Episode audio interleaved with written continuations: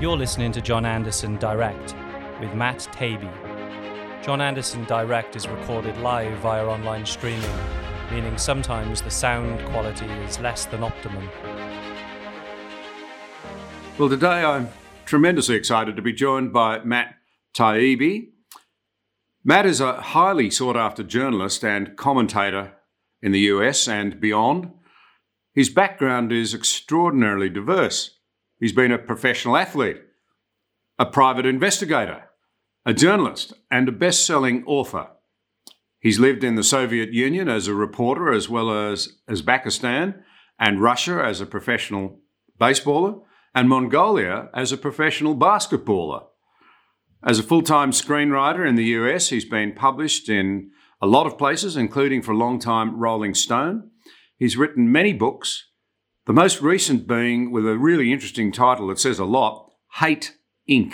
Why today's media makes us despise one another, a theme we've often talked about uh, in these podcast series. But as well as co hosting his own podcast, he's been a guest on some of the most popular shows in America, including the Joe Rogan Experience. Matt, it really is just terrific to have you. You're in New Jersey, and I'm in rural New South Wales, Australia. Yes, Yes, and th- thank you. I'm so glad to be joining you. It's uh, I'm looking forward to it. Well, thank you. Before we come to the issue of journalism and its place in our increasingly fractured society, can I just ask you what drew a man of your extraordinary range of talents and interests into journalism?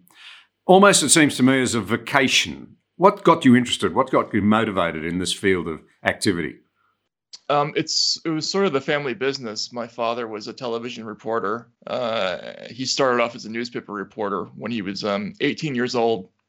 He had me when he was 20, and uh, so I grew up around newsrooms my entire life. Um, I actually never wanted to be a journalist. I wanted to be a, a novelist. I wanted to be a um, a comic novelist actually, uh, but it turned out I don't I don't really have a talent for fiction. So when I graduated uh, from the university, uh, I fell back on the family business, which was which was one thing that I knew how to do. Uh, and I started off in the former Soviet Union, sort of stringing for wire services, and eventually became a feature writer. Uh, how old were you, can I ask, when you went to the Soviet Union? And, and what, what was it like? Give us a feel for what it was like at that time. It was a pretty tumultuous time in US Russia relationships and in Russia itself. It was. It was. Uh, I went. I first went there in 1989. I was 19 years old uh, as a student. Uh, I went to Russia because I was a big fan of Russian books as a kid. Uh, my favorite writer was Nikolai Gogol, uh, who was a, a great Russian comic novelist, and I was myself kind of a depressive young uh, person at the time. And when I first went to the Soviet Union, it was such a contrast with the United States. Everybody was depressed, and I I felt like I fit in. Um, but I had a I had a connection with the the culture and the people very early on. The the country was in a tremendous state of upheaval, however, and um, from the moment the Soviet Union collapsed uh, for the next 10 or 11 years when I stayed in country, uh, it was it was basically a a permanent state of turmoil and uh, and and corruption uh, that really hasn't cleaned up that much uh, in the interim. No, it's it's extraordinary how things have unfolded because of course the collapse of the Berlin Wall and all the rest of it. Uh, you know, uh, democracy looked like it had won out and. Uh, communism had collapsed, and just a few short years on, we find that that's not the case at all. But we'll come back to those things. Um, if we can go back to the basics, though, historically, the media, I think, is and still does see itself as absolutely critically important, uh, and we've generally thought of it as vital for the proper working of democracy. Given the turmoil in the media and now the strip between, or the, the, the gap between mainstream media uh, and the sort of things that we're doing, how do you see the role of the media in, in, in today's uh, fractured democracies going forward? Well, I think in my father's uh, era and the 60s and 70s, uh, journalism for a long time in America was more of a, uh, a trade than a profession. It was not uncommon for journalists to be the sons and daughters of, uh, you know, plumbers and electricians. It was a it was it was a working class uh, or to middle class vocation. People came up through the business as, as paper boys or paper kids uh, or in the printers. Uh, and in my lifetime, that significantly changed, and it became uh, much more of an upper class vocation where uh, rich kids who went to the Ivy League schools uh, went into journalism. I think in large part because of movies like All the President's Men that sort of cast journalism as a sexy profession. And as a result, I think the the the, the consequence of that is that journalists used to be sort of on the side of ordinary people. They were seen as kind of a check on power. Now, culturally, journalists have evolved to being sort of defenders of uh, the establishment and the status quo, which is one of the reasons why I think there's been such a kind of catastrophic loss of trust in the business uh, in this country. Anyway, uh, there's there's a real divide between kind of ordinary people and the press that uh, didn't exist when I when I went into the business the first time.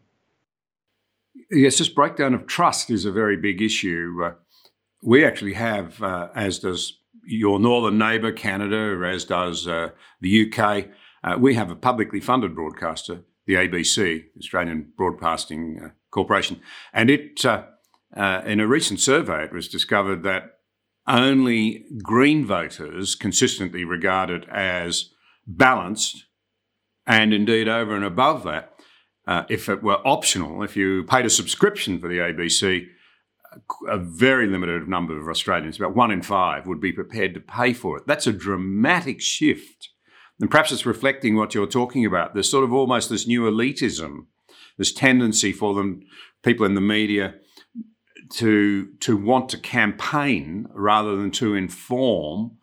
And people see through that. And it often amazes me that I mean, you know, people are in the in the media are not more aware that when they're being biased, when they're not being professional, people pick it up very quickly.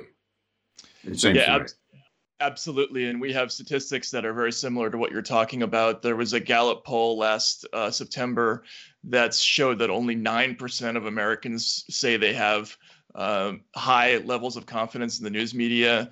Uh, the only 31 percent additional of the additional population has some level of confidence. So you're talking about a 60% no confidence rate in the media right now, and the the what you're talking about that sort of disconnect between journalists and the population. I mean, I was definitely aware of it. I remember I covered the presidential election in 2016 and Donald Trump, during the during his speeches, he would point to us. He would point to the press section, and he would say, you know, look at those bloodsuckers. They're not on your side. I'm on your side. They're, you know, they're lying to you. And I could see the the, the way the crowds were looking at us differently than they used to. Uh, I was very alarmed that my colleagues didn't take it seriously. I, I, I knew right away that was a serious problem, and I, I think it's something that uh, really more of the old timers in our business are worried about, whereas the uh, there's a generation coming up that doesn't know that it's ever been different. Well, that's very concerning when we wash corporate history out. And one of the things that I think is happening in Australia now is that our memories are becoming very short. Now, I noticed Frank Furedi from the UK has written a very interesting book called Boundaries. I'm hoping to talk to him about it. He says that one of the problems is that um, there's a very determined push as part of this sort of elite belief that they know better to delegitimize the past so that young people have little understanding of what's really happened and are easily persuaded by the notion that somehow they are part of an illegitimate culture, one that is inferior, that's done the wrong thing. And of course, that means that they're not willing to defend it in particular because they don't understand it. Yeah, so there there's been a major shift in in how how uh, journalists uh, uh, approach the whole idea of talking to their audiences. There was a, a, a very influential article in 2016 here in the New York Times uh, called "Trump is testing the norms of objectivity in journalism," and the the author, the the columnist, essentially said that um, journalists not not not only have to worry about being true, but they have to be worry about being true to history's judgment. And what this really meant was that we we no longer can trust the audience to just sort things out on their own. We can't just give them the information that's and worry about being accurate and hope that they'll make sense of it. Uh, we now have to give them information and try to steer them in the correct direction because the implication is we don't trust them to make that decision anymore. To me, that that speaks to a, a total breakdown in the relationship because the press has always been about um, communicating with with the public and saying, look, here, here's the compact. We're going to give you all the information. We're going to tell you what's true. We're going to be as dedicated to that job as we can. And then we're going to trust you to do the responsible thing with this information. Now we're saying we don't trust them anymore, which, and I think they're reciprocating by tuning us out. Yeah. Well, that must have been an interesting campaign circuit to have been on, uh, 2016. Do you feel that in part Trump was not so much the cause of the problem, but the result of this sort of disaffection, and he he tapped into it very successfully. That therefore there should have been major lessons for the media. Oh, absolutely. He, this was this was a pre-existing thing that, that started long before Trump came on the scene. He just very opportunistically took advantage of this drift away um, from the news media. I mean, I, I started to see this this lack of trust uh, happening sort of right after the Iraq War. I think the WMD episode was very, very damaging uh, in the United States. People started to realize that essentially there were different camps in the news media and that they were really playing for profit, not worrying as much about accuracy as they had in the past. And Trump just took advantage of all those frustrations and he, he turned it into a class issue. He cast uh, journalists as the elitists um, which helped him solve his own accessibility problem with uh, with people, given that he was a billionaire. And I, I thought it was a brilliant strategy. I mean, I didn't I didn't love it personally because obviously it reflected badly on on the business, but it it was smart, uh, it was effective, and it's it's ongoing. I mean, I think the, the there's still a lack of uh, willingness in the business to to reckon with what's happened, and they haven't changed their behavior. If anything, they've kind of doubled down. I would say.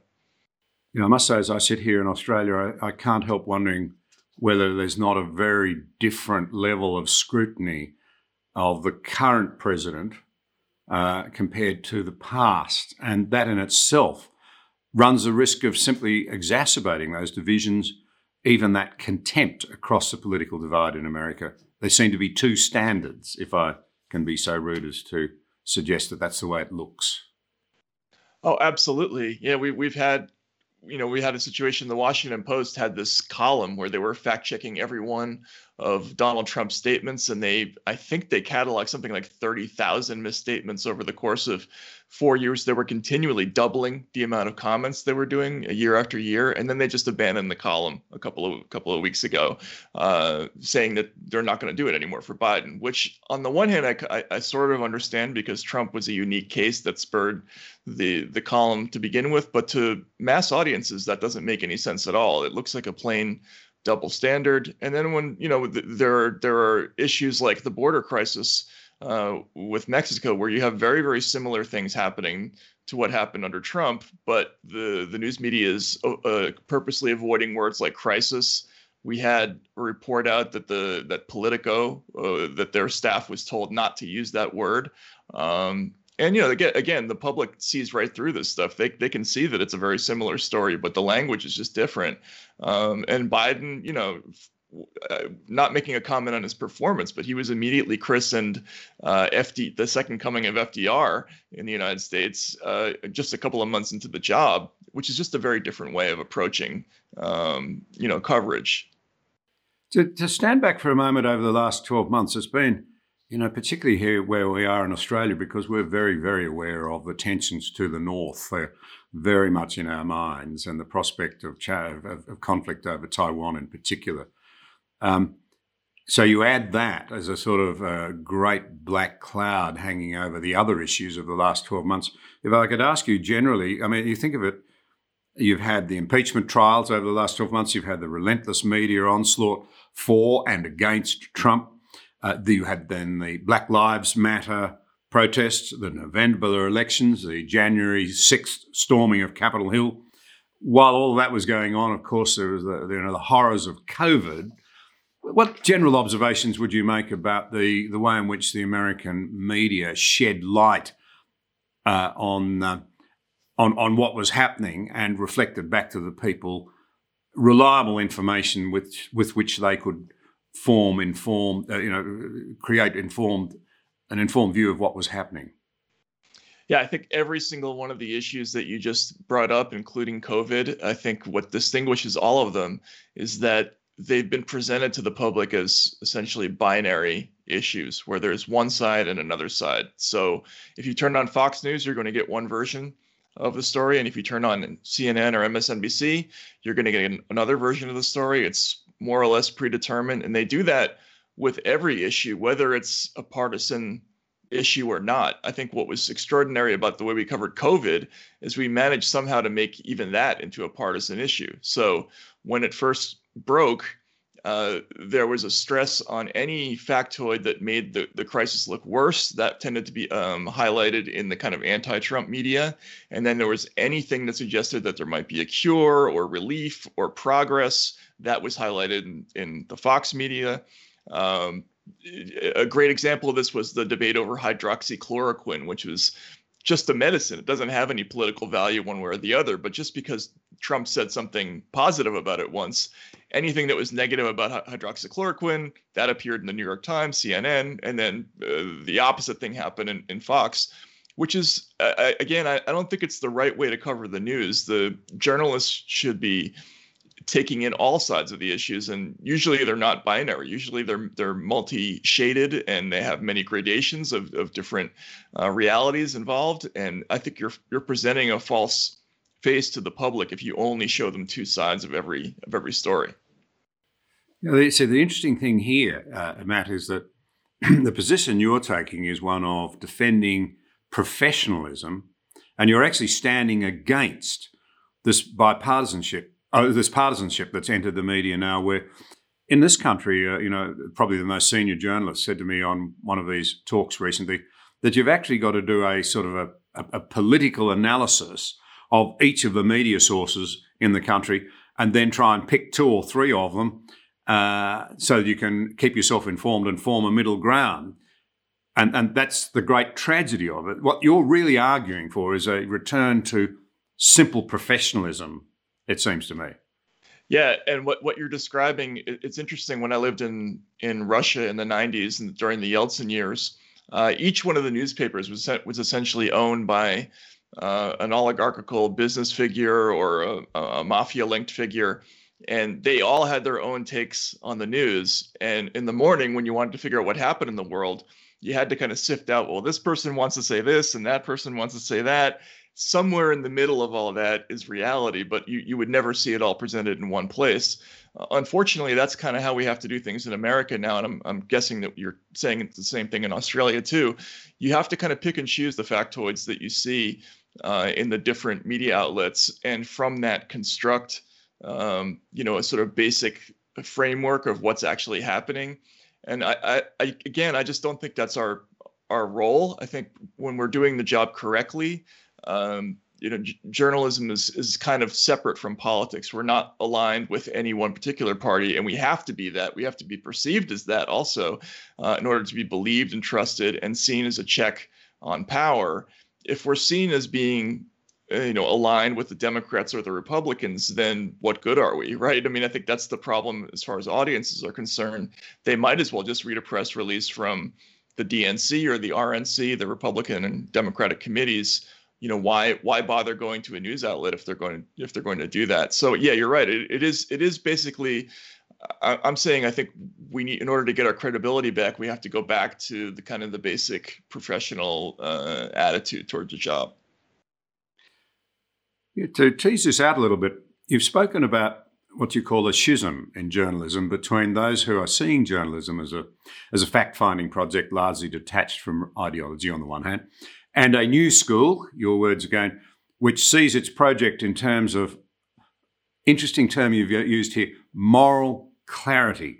What, what do you mean by this term, moral clarity, and, and how much of a problem has it become? It ought to be a good thing, but I think you're describing something troubling. So this is a this is a term that was um, that was used by a, a prominent journalist in this country, Wesley Lowery, who was arguing that the old school detached uh, what they call the objective style of journalism, that kind of neutral third person tone that the anchorman used to read uh, on the air that was separate from politics. That uh, that view from what, what he called the view from nowhere uh, form of journalism was no longer legitimate, and that in order to properly do the job, we had to have quote unquote moral clarity, which meant being uh, open with the with audiences about where we stand, uh, where our biases are, um, what our political beliefs are, and acting accordingly. Now, to some degree, I agree, I agree with him. Like I, am a big fan of journalists like um, Tom Wolfe and Hunter Thompson. Uh, there's a famous story about Thompson on the campaign trail that when he came home uh, from covering the campaigns, he was the only reporter who didn't have to tell uh, his or her spouse what it was really like out there because uh, you know they'd already read his articles and they knew what he actually thought. Um, I think that's very valuable. I think you have to. It's it's important to be honest with your um, w- with your readers about what you think. Uh, sometimes in some formats, the the problem is that you can't just throw your lot in with one party or, or another. Uh, you never really know who the villain in any story is going to be. Sometimes the facts cut differently than you expect.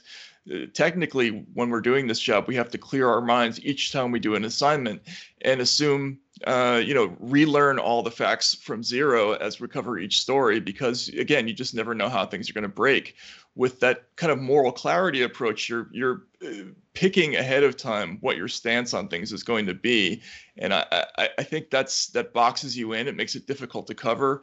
Just to quickly with the example of Donald Trump, you can be very much against Donald Trump. You may not like him very much, but it's very important to examine why people voted for him, right? So you have to actually go go in there and say, well, the people were responding to this and that and this, and he said this thing that might have been true or in the ballpark of true. If you don't do that, if you cover those things up because you're trying to push an anti-Trump line, you're deceiving your audience. You're not telling them the truth, and I, I just don't think that works. Well, I would suggest the irony of it is that it makes the very problem you say you are trying to overcome. Exactly. Uh, call it Trumpism. You actually make it worse. Mm-hmm. You, you, it's self-defeating. You're making the very problem that you are describing as catastrophic more catastrophic, if I can use some sloppy language. Absolutely, and you're validating every criticism that he makes. You know, if, if Trump gets up there and you know by the middle of his presidency, uh, a, a bulk of his speeches were about how they're lying to you you know they're elitists they're all in it together the you know cnn and and the the the the collapsing New York Times. They're, they're all, you know, he, he, would describe this as sort of a conspiratorial coven against against Trump and against the ordinary person. And so when we get up there and we we misstate things, we present things in a slanted way, it just confirms all those criticisms and makes it very, very difficult to reach people. I, I think, you know, when you have some a figure like Trump, you actually have to be bend over backwards to avoid have, having that happen. Um, it's challenging, but I think it's really necessary. To what extent are your insights, or have your insights been uh, built up and accelerated by the time you spent in Russia as a young man? Because, you know, as, as, as we look on that, that was an age when ideology was incredibly powerful. Propaganda and the use of the media, you've touched on that, uh, was uh, extraordinarily prevalent. And yet the whole thing collapsed because, in the end, no one believed it. Right. Yeah, no, I think it was very for me. It was very influential. There were um, there were a lot of analogs to what happened in the '90s to things that subsequently happened in the United States. Uh, the the financial crisis in 2008, which I also covered, had a lot in common with a lot of Russian corruption schemes. And then the rise of Putin um, he's obviously almost an exactly opposite character to Trump, uh, personality wise. He's he's a self-made uh, figure. You know, Trump was the, the scion of inherited wealth, uh, but Putin was popular in Russia for some of the same reasons that Trump was uh, achieved popularity in, in, the United States. The the performance of the Yeltsin administration was terrible. There was widespread widespread economic distress in the country. Uh, people had um, suffered an incredible loss of trust in institutions generally, uh, not just the government, but in all institutions.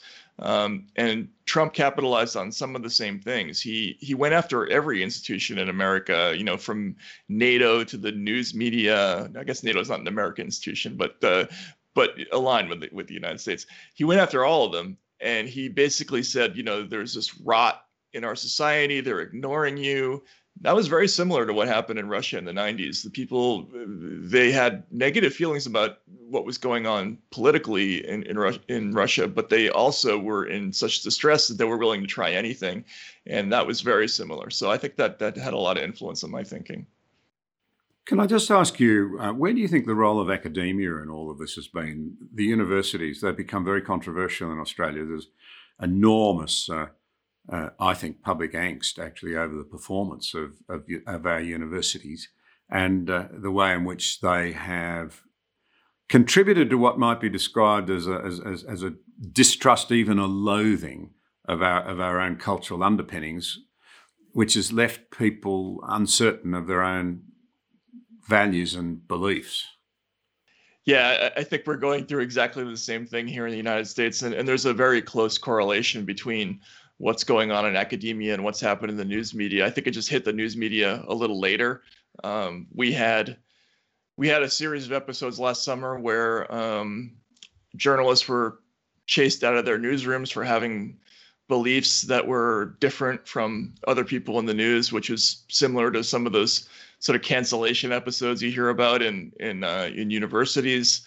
Uh, this that idea of objectivity uh, and detachment and sort of intellectual rigor in the business and and uh, foregoing that for a new kind of politically charged advocacy form of journalism that's also i think been a big trend in academia um, and then uh, you know you mentioned the kind of uh, dis- dislike for established uh, institutions and, and traditions in the country. Um, there's an enormous lack of pride in, in our business uh, right now. I mean, I, I, think America has actually a, a, pretty tremendous journalistic tradition. It's, it's been bad at times about certain stories, but we've produced some of the greatest journalists the, the world has ever seen, uh, some brilliant stylists and writers, and there's just no there's no sense of, of pride in any of those achievements whatsoever. There's no sense of tradition in trying to pro, to to continue uh, any of the of that uh, you know of those achievements, and they just want to sort of uh, remake everything anew in a in a new image and it's uh, I think it's been very negative. That it's it the the new business people when you talk about loathing, there's just a total lack of connection with this with these new voices that are coming up. They're they're not connecting with the public in the same way that the great journal, journalists of our past have. How then do you see the role of the sort of thing that we're doing? Uh, you know, there's an amazing appetite for high quality content, including amongst young people. Uh, I'm constantly amazed at young people who come up to me and say, We listen to long form podcasts because we can't get that sort of range of views and that perspective at our uh, universities or through mainstream media. And they're the two most common you know, reflections the mainstream media and our universities, our training institutions, wherever we happen to be being educated. How important do you think this, this new role is? And is there a danger that for all the good stuff that's out there, it actually helps people pick their news sources and follow their own sort of ideologies rather than being challenged or their own prejudices rather than being challenged to listen to a diversity of views. Yeah, so on the one hand, I think you're you're right. There's a there's a a tremendous flowering of new um, ideas, content. You know, you mentioned before the the Joe Rogan experience. It's it's it's such a cool phenomenon in the states that you have this guy who is sort of a you know an ultimate fighter and comedian, and he he's just got this sort of relaxed, uh, you know, personality driven approach where he just talks to people of all uh, shapes and sizes and colors and intellectual uh, uh, disciplines and that's what you don't get on sort of corporate media right now. Like if you if you turn on fox you know what you're going to get. It's always going to be the same pretty much the same thing. Same thing with msnbc and it's that it's that uh, sort of uh, uniformity that turns people off. And there there's a lot of stuff that's really cool that's going on in that kind of independent uh, indie um, you know alternative space podcasts uh, chats those sorts of things. But you're right. There there is a problem that with the internet people can essentially go reality shopping now they they design their own news experience. So they they make up a list of, of voices that they trust and they never go out of that their comfort zone. And i think that's that's a bad habit to get into intellectually. Like you you should always be um, sort of checking in with people that you don't necessarily agree with, uh, because otherwise it's very easy to get tunnel vision, um, you know, in in this landscape, and just be tuned out to the fact that there are other points of view that even exist. Uh, so I think you're right. That's a big danger. You know, one of the things that I've noticed is even amongst highly intelligent people who read and try and stay observed, simply because I've been involved in public life for a long time, I can usually tell five minutes into a conversation on any on public affairs uh, which news services and news streams and information streams people are attaching themselves to. Uh, I'm positive that 25 years ago it would have been impossible to tell in this country whether somebody was listening to the public broadcaster, uh, the what's known as the Fairfax stable, or the Murdoch stable in this country, you wouldn't have known because all three gave you a broad overview of what was happening. Now you can pick five minutes into a conversation. And what's extraordinary about it is the incredible sense of righteousness that a lot of people attach to the views that they've absorbed and the view, which seems to reflect the media outlets themselves, that those who dare to differ with that line are somehow lesser in our case, Australians. This sort of judgmentalism is quite extraordinary, and it seems to me to be directly leading to a breakdown in this thing that you and I we've been touching on quite a bit now of trust. And I'd like to come to trust again in a moment. But you can pick very quickly now how people are, if you like, I think the word you used, pursuing their own realities. Yeah, and and again, when I was coming up in the business or in my in my father's day, um, it, was considered a major negative to be able to to let the audience uh, know what your political leanings were. Um, very few people who were kind of straight news reporters they they didn't really have public profiles as people. Uh, you, you, didn't really know what they were thinking politically. That was considered a virtue in the business. It was also a kind of a professional necessity. Uh, if you wanted sources to trust you and to give you information, they couldn't know what your political leanings were. You weren't going to get a um, you know a Republican leaning source to give you information if you if you were, were openly uh, campaigning for the Democratic Party or vice versa. Uh, that kind of n- neutrality and hiddenness of your point of view was was a, an essential tool uh, of the business. Um, what's happened now is you're exactly right. People are essentially just signaling what they're all about, and it's it's part of a I think a commercial strategy that may, may the networks have uh, employed, where essentially what they're doing is they're picking an audience and they're trying to dominate it by feeding it news that they know that audience is going to agree with. So we say, okay, well, here's we know what you believe. We know you agree with X, Y, and Z. Um, we're just going to keep feeding you content that that uh, sort of uh, reestablishes your opinions um, and uh, tells you that we agree with you. And it creates this kind of conspiratorial relationship between the outlets and the audiences where they're just constantly reaffirming each other's points of view and engenders this hostility towards anyone who's outside the bubble which is part of what the the the audience experience is supposed to be about. Uh, it's similar to like uh, to covering sports where everybody's a fan of the same team and we think that the people who root for the other team are bad people and those teams are are uh, the the athletes who play for that team are bad. It's the same kind of rooting experience that that uh, that they used to do only in sports um, and now we do it with politics but it's much much more vicious um, you know and you know self-righteous uh, uh the word you use i think that's that's correct. Um, to me it's incredibly off-putting. I don't i don't really understand why why that's a, a rewarding experience for people but it, is. Uh, it's a, it's a successful strategy but i think it's very very dangerous.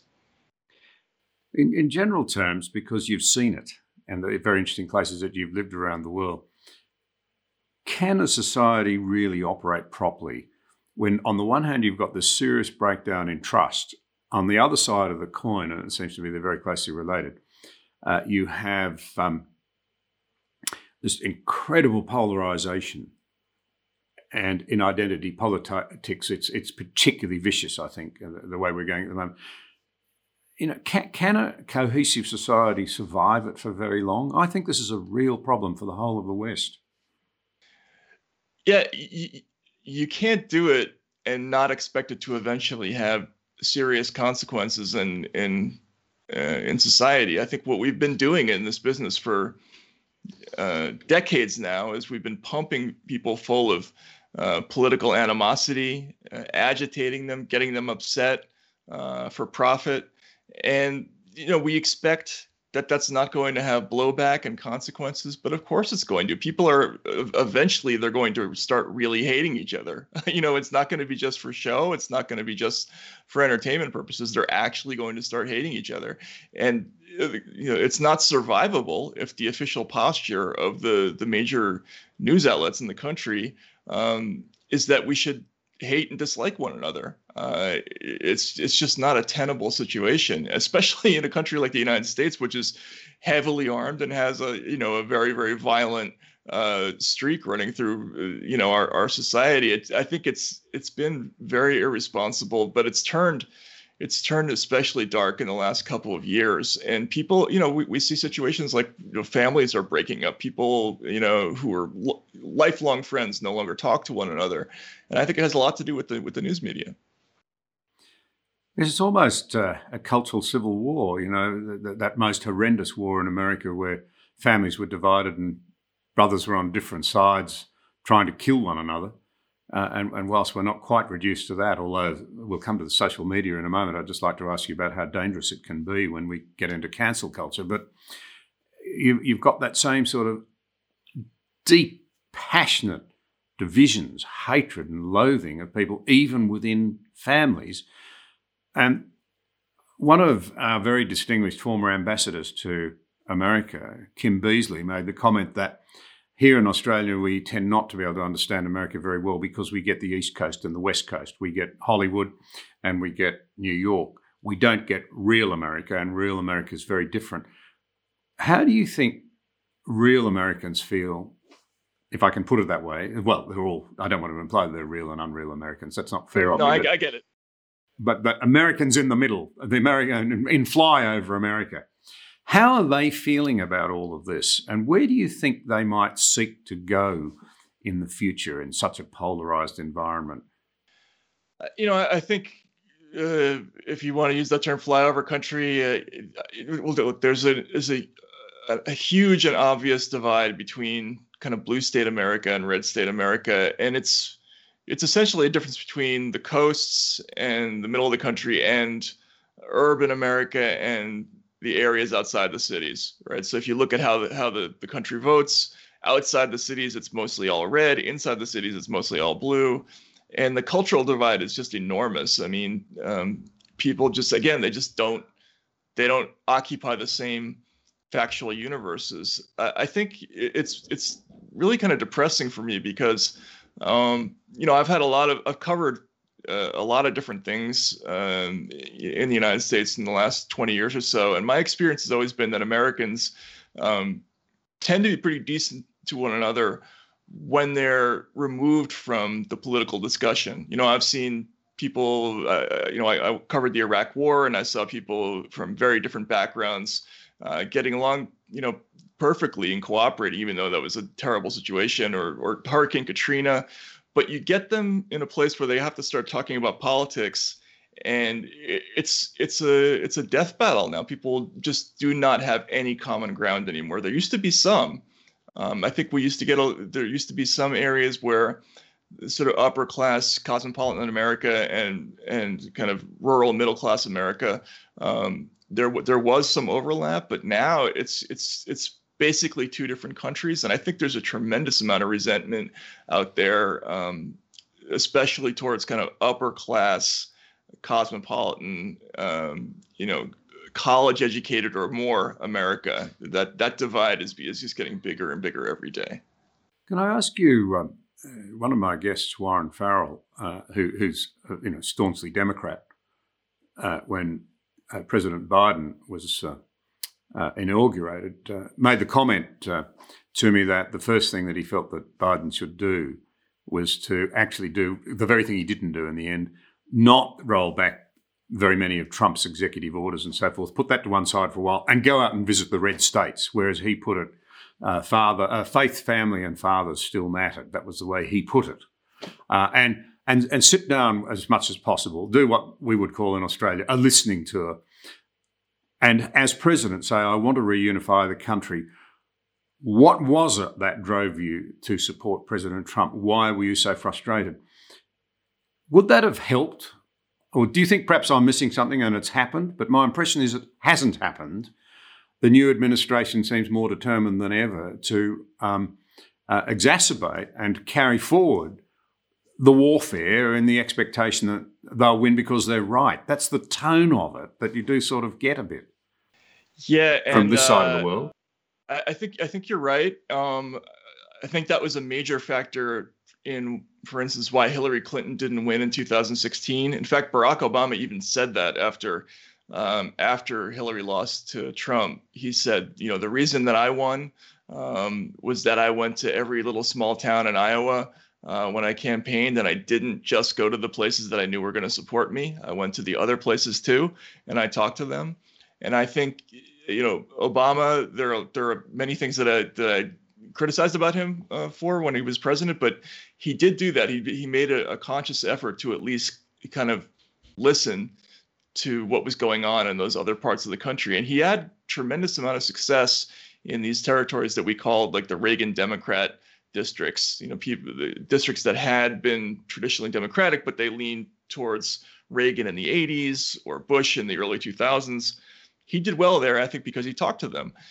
That has not been the strategy of Democrats uh, since 2016. There's been really no effort at all to kind of reach out and even understand what's going on in red state America. Uh, it's it's been sort of constant demonization of Trump, which on the on one level I kind of get because it animates their following, but you're basically foregoing uh, massive amounts of votes, and I also just morally don't think it's the right thing to do if you're if you're leading a country. Like you have to show that you're interested in being their president too, um, and that's kind of what hasn't happened. Now, to be fair, Trump didn't do that whole lot of that either in the other direction, but um, but he was he did court voters on the other side. He went after Bernie Sanders voters. Uh, he was very open to the idea that anybody was welcome to vote for him, which you don't even hear Democrats say. Um, so I think you're right. I think that's a big problem that there's this this tone of we're talking to our people and that's it. Uh, the, Biden's aides have been openly telling journalists that we've given up trying to get votes across the aisle, that we're going to govern as we see fit from now on, uh, just with the votes that we have, and that's how we're going to do things. I, I, I don't know that that's a good strategy. The um the one thing that it does seem both sides uh, uh of politics in America and uh, presumably a lot of people in the community uh, uh, are unified on is the whole question of the challenge of China. that does seem to be a unifying factor. Now, there's a there's an, a nationalism that is deplorable. In fact, you know, most authoritarian regimes deploy it effectively and horribly. But there's a patriotism that's admirable, concern for your fellow citizens, your family, if you like, and their values and the things that bind them together. Is it possible that the very real challenges that China now poses, uh, and indeed, um, you know, the, the possibility for miscalculation and very serious consequences could, in fact, provide a, a, a uniforming sort of um, uh, spirit for America as they uh, recognize that there are forces uh, at, at large now that don't care very much about America's internal squabbles or Australia's internal squabbles. Uh, they just essentially want to end our, our freedom and our way of life. Do you see that as a potential unifier uh, and, and a way forward in a perverse way to ending the terrible differences that are tearing Western cultures apart? So Americans have had a, have always had kind of a schizophrenic attitude towards China. Uh, you know, I think if you go back and you read books like Manufacturing Consent, you you see that you know, for a long time until the collapse of the Soviet Union, I think the, the sort of organizing religion in American society was anti-communism, but it was very, it was very oriented towards Russia and the Soviet Union. The the villain in American movies and American pop culture is historically is a you know a Slavic or a Russian gangster or uh, you know eh, the, the, towards the Chinese. I think Americans have very um, confused feelings, and I think this this goes back to the '90s when um, when we first started to see like the sort of mass export of the American manufacturing economy, and there was a political divide uh, in America about whether or not we should be aggressive towards China or whether we should open our markets towards China. Um, Bill Clinton opted to give uh, China most favored nation trading status.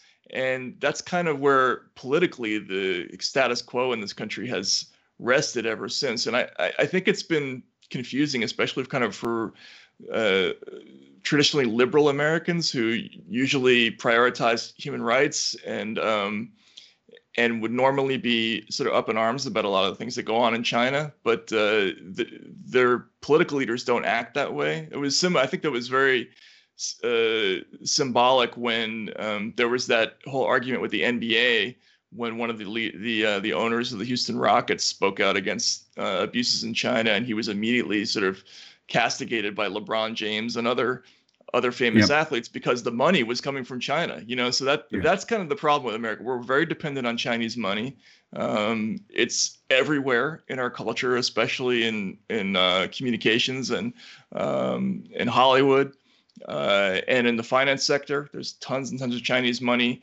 Uh, we borrow tons of money from the Chinese. Um, and even during the COVID thing, uh, there hasn't been this kind of rallying of uh, national animosity towards China on the level that you might expect. It's it's been more direct towards Russia even now. Um, so it's possible. Uh, there's there's there's a history of of us kind of bonding together over things like 9/11 um, when we feel like we're under assault, but that hasn't fully galvanized yet. I don't think in this country.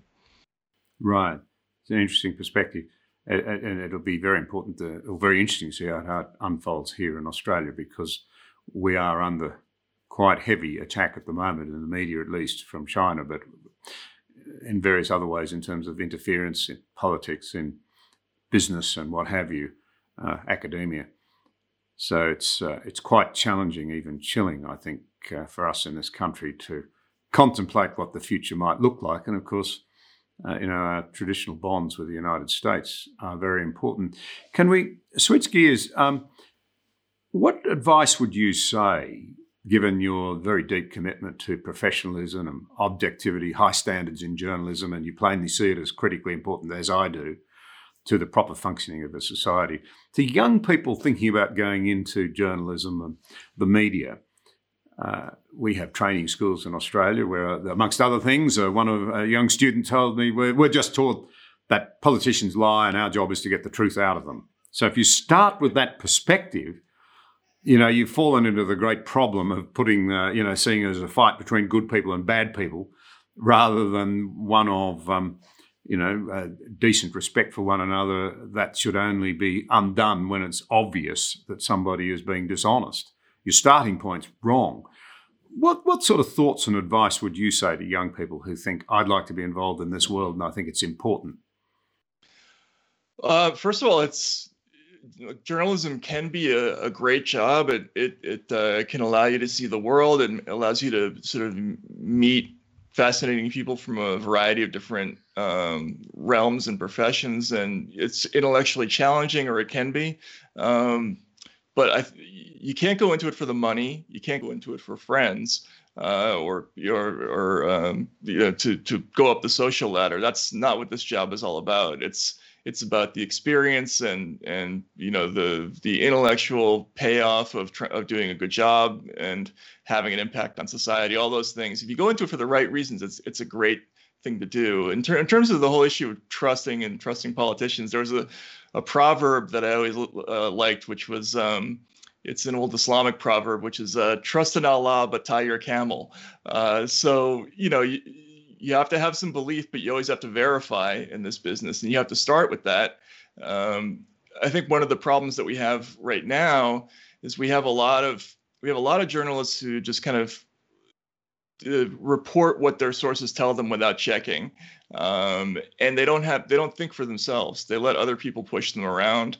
Um, and they don't they don't have any uh, pride about you know making sure that they're not being used or manipulated by by people. Um, you know that's not we, we're independent. We we we have a role that's uh, that's separate and apart from from politics, and um, people look up to us to to to to stand up for ourselves. So if if you go into it for those reasons, I think it'll be it'll be very rewarding. Well, Matt, I must say uh, that, uh, that what I've seen of your own podcast and so forth, you set a very very high standard. Your commitment to being fair and objective is palpable and admirable.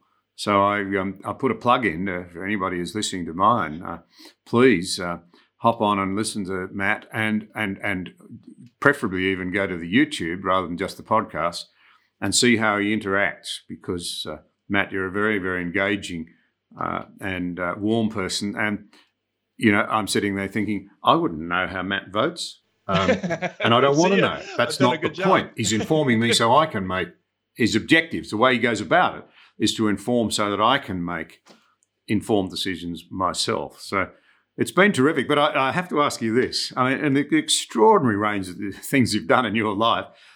How on earth did you get to play basketball uh, in Mongolia, and what was it like? Uh, so I was living in Moscow in, I guess it was 1995 or six, and I was playing a street basketball game at uh, Moscow State University. And one of the guys I was playing with was Mongolian, and he told me that the that Mongolia had a league, the MBA, the Mongolian Basketball Association, which was the only league in the world that had uh, NBA rules. It was the same three point shot, same 24 second clock. I, I'd played in college in America, so I went into my uh, newspaper the next day. I quit. I jumped on this Trans Siberian Railroad and I found a team and had a tryout uh, in Ulaanbaatar.